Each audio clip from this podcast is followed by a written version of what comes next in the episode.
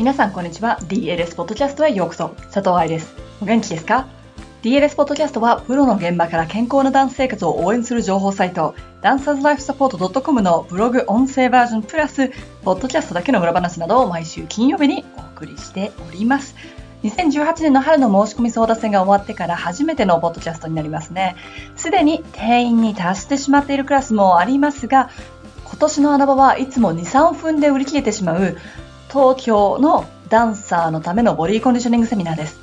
こちらは毎年すごく人気なので、今回は4クラス作って準備しましたので、まだ空きがあります。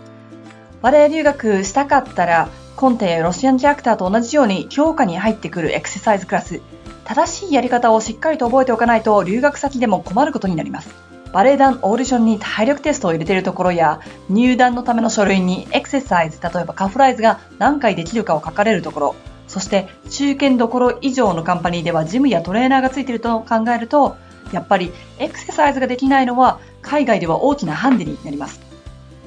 日本はというとやっぱり遅れているのと、いくら大きなバレエカンパニーでも公演数が少なすぎるから、怪我のリスクは少ないんですけどね。それでも予防できる怪我だったのに、それが原因でダンスをリタイアする子たちを毎年日本で見てるので、怒りは増えるんですけれども。まあそれは置いといて。今日はエクササイズとレッスンを混ぜる時の注意という記事をピックアップしました。教師用の記事ですが、スタジオでそのようなことをやらなくても、自分で自分の練習に取り入れることができるので、まずは聞いてみてください。では、本文です。エクササイズとレッスンを混ぜる時の注意。忙しいバレエ教師の方から質問をいただきました。レッスン中にやることがいっぱいすぎる。強化エクササイズもやりたいけど、レッスンも大事にしたい。どうやってバランスをとったらよいでしょうか？そうね、難しいね。正しい答えは一つではないし、生徒さんの理解力やニーズ、スタジオの方針もあるでしょうから、様々なところでエクササイズを取り入れるメリットとデメリットを考えてみました。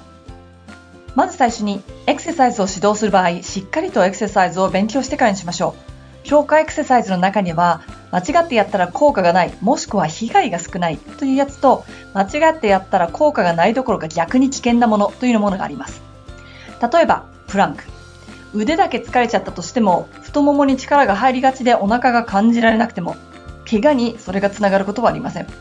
また、踊りで変な癖につながることはほとんどありません。特に女性ダンサーであれば腕を鍛えるっていうのは大事だし、太ももを使うっていうのもやっぱり大事なんですよ。これらは踊りの前に行う体づくりのエクササイズであり、踊りに直結した使い方ではないから逆にいいってわけです。そしてだからプランクはどんなスポーツでも取り入れられてるってわけです。ただし、バレエに特化したものになればなるほど、リターンは大きいけれどリスクも高くなります。例えば、ショートフットと呼ばれるエクササイズをやったことがありますか足の固有筋たちを使ってアーチを上げる練習に使われることが多いですが、これを間違ってやったら怪我につながりますし、変な癖にもつながります。もしくはつま先の伸ばし方。前にポワントボールの記事でも書いたけど、このようにバレエに直結して見えるものほど使い方を間違えたら厄介です。エクササイズを指導するってバレエをやってたらいきなりできるようになるわけではないし、セミナーに一度参加しただけで全部理解できるわけではないですから気をつけて。本気でエクササイズを指導したい人はアスレチックトレーナーの資格を取るとか、信頼できる学校でエクササイズ、例えばピラティス、ヨガ、ジャイロとかを勉強し、その上で DLS セミナーなどバレエに特化したエクササイズを教えるセミナーに参加してください。コースをやったからって言ってダンサーを教えられるわけではありません。ピラティスの動きの中ではバレエに近いものがありますが、バレエと同じ使い方をしてるかと聞かれたらいいな、なんですもん。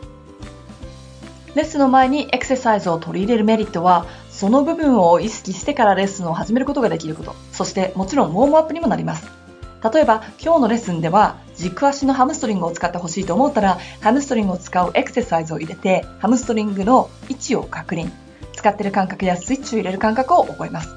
そしてそれをレッスン内で何度も何度も繰り返し復習することで頭に入れることができるのです。デメリットは時間調節とクラスの雰囲気。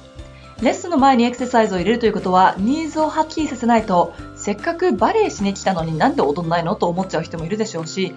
時間が押してしまってグランアレグロまで行けないなんていうこともあるかもしれません。ただし、エクササイズをやって時間がないからってその後のレッスンで全く関係ないことをやったら、やっぱり効果は薄くなります。また、ちびっこの場合、必要ない動きや無駄なことをやってしまうとか、ただ単純に飽きるという大きな問題もありますね。つまり、肝心のレッスンまで彼女たちの集中力が持たないってことね。アンシェルマンの途中でエクササイズを入れるのはかなり難易度の高い指導法です。効果は抜群ですよ。アンシェルマンとアンシェルマンの間で振り付けを説明した後にもう一度1、2回ハムストリングの感覚を使ってアンシェルマンに戻るということができます。ただ、説明が長引くと体は冷えますし、レッスンのフローも切れます。また、エクササイズでうまく筋肉を感じられなかったら意味がなくなってしまうから、一番最適なエクササイズと言葉がけを1個だけ選ばなければいけません。体の弱い子たちの場合、エクササイズをやったら筋肉が疲れすぎちゃって、踊り出したらうまくコントロールできず、逆に怪我につながる可能性もあります。だから結構上級者向けです。バーとセンターの間で休憩を取るスタジオは多いですが、ここで勝手にストレッチをやらせるよりは、エクササイズをやってもらった方が、体も冷えず、バレエから一度緩和球台ができるし、便利です。私が研修していたバレエ団では、ここでカフライズの時間をとってました。もちろんバレエ団なので、やるかやらないかは自分任せでしたよ。また、レッスン前にカフライズをやってたダンサーは、この時間に他のことをしました。意識の高さや個人の理解力にもよるということですね。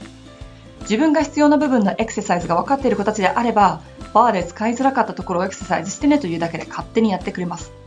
私の生徒たちはそのレベルまでいけるように指導してますが、全員がそこまでいけるわけではございません。ただ、集中力の続かない人、子供だけじゃなくて大人もね、の場合、ここで一度頭を休め、メンタルスイッチを入れ替えるというのも重要になります。ずっと先生が話していると 飽きる子だっています。レッスン後にエクササイズを入れるというのは時間が押している時には便利な方法です。レッスンの最後には難しいステップが出てきますからね。何度も繰り返す時間がなかったら、そのステップを助けるエクササイズを紹介することができます。例えば、グランジュッテの着地で、片足フォンジュアラベスクで止まるというのができない場合、膝関節を安定させるために、ビエモちゃんを鍛えるエクササイズを紹介。全員で何度かやってみます。そしてそれを今週の宿題にして、来週再度同じグランアレグロにチャレンジするなんていうクラス構成を作ることができます。デメリットは、エクササイズをやってるかどうかは生徒自身の責任になり、全員が全員強くなるとは限りません。また、正しくお家でできているかを確認する人もいませんから、シンプルで間違えるのはすごく難しいエクササイズを与える必要がありますね。いかがでしたか？たとえスタジオの先生がこのように体を使うことに興味がなかったとしても、どうやってエクササイズをやればいいか自分でわかると、バーとセンターの間のストレッチの時間を有効に使うことができます。あの時間ね、みんなストレッチするんですよ。でもさ、使ったところを伸ばすんであって、バーレッスンで感じられなかったところを伸ばしても意味ないですよ。そうそう。ボディコンディショニングセミナーではストレッチについても2時間以上かけてお話ししますから、ストレッチを安全に、そして効率的にやりたい人はそちらも考えてみてください。申し込みは DLS ストアにてお会いできるのを楽しみにしております。今週のポッドキャストはここまで。終わりにする前に、今週のピックアップリスナーさんをご紹介します。ロサンゼルスで渋滞にハマっている時に娘さんと一緒にポッドキャストを聞いてくれてるとメールをくださった小沢さんです。いつも二人で応援してくれてどうもありがと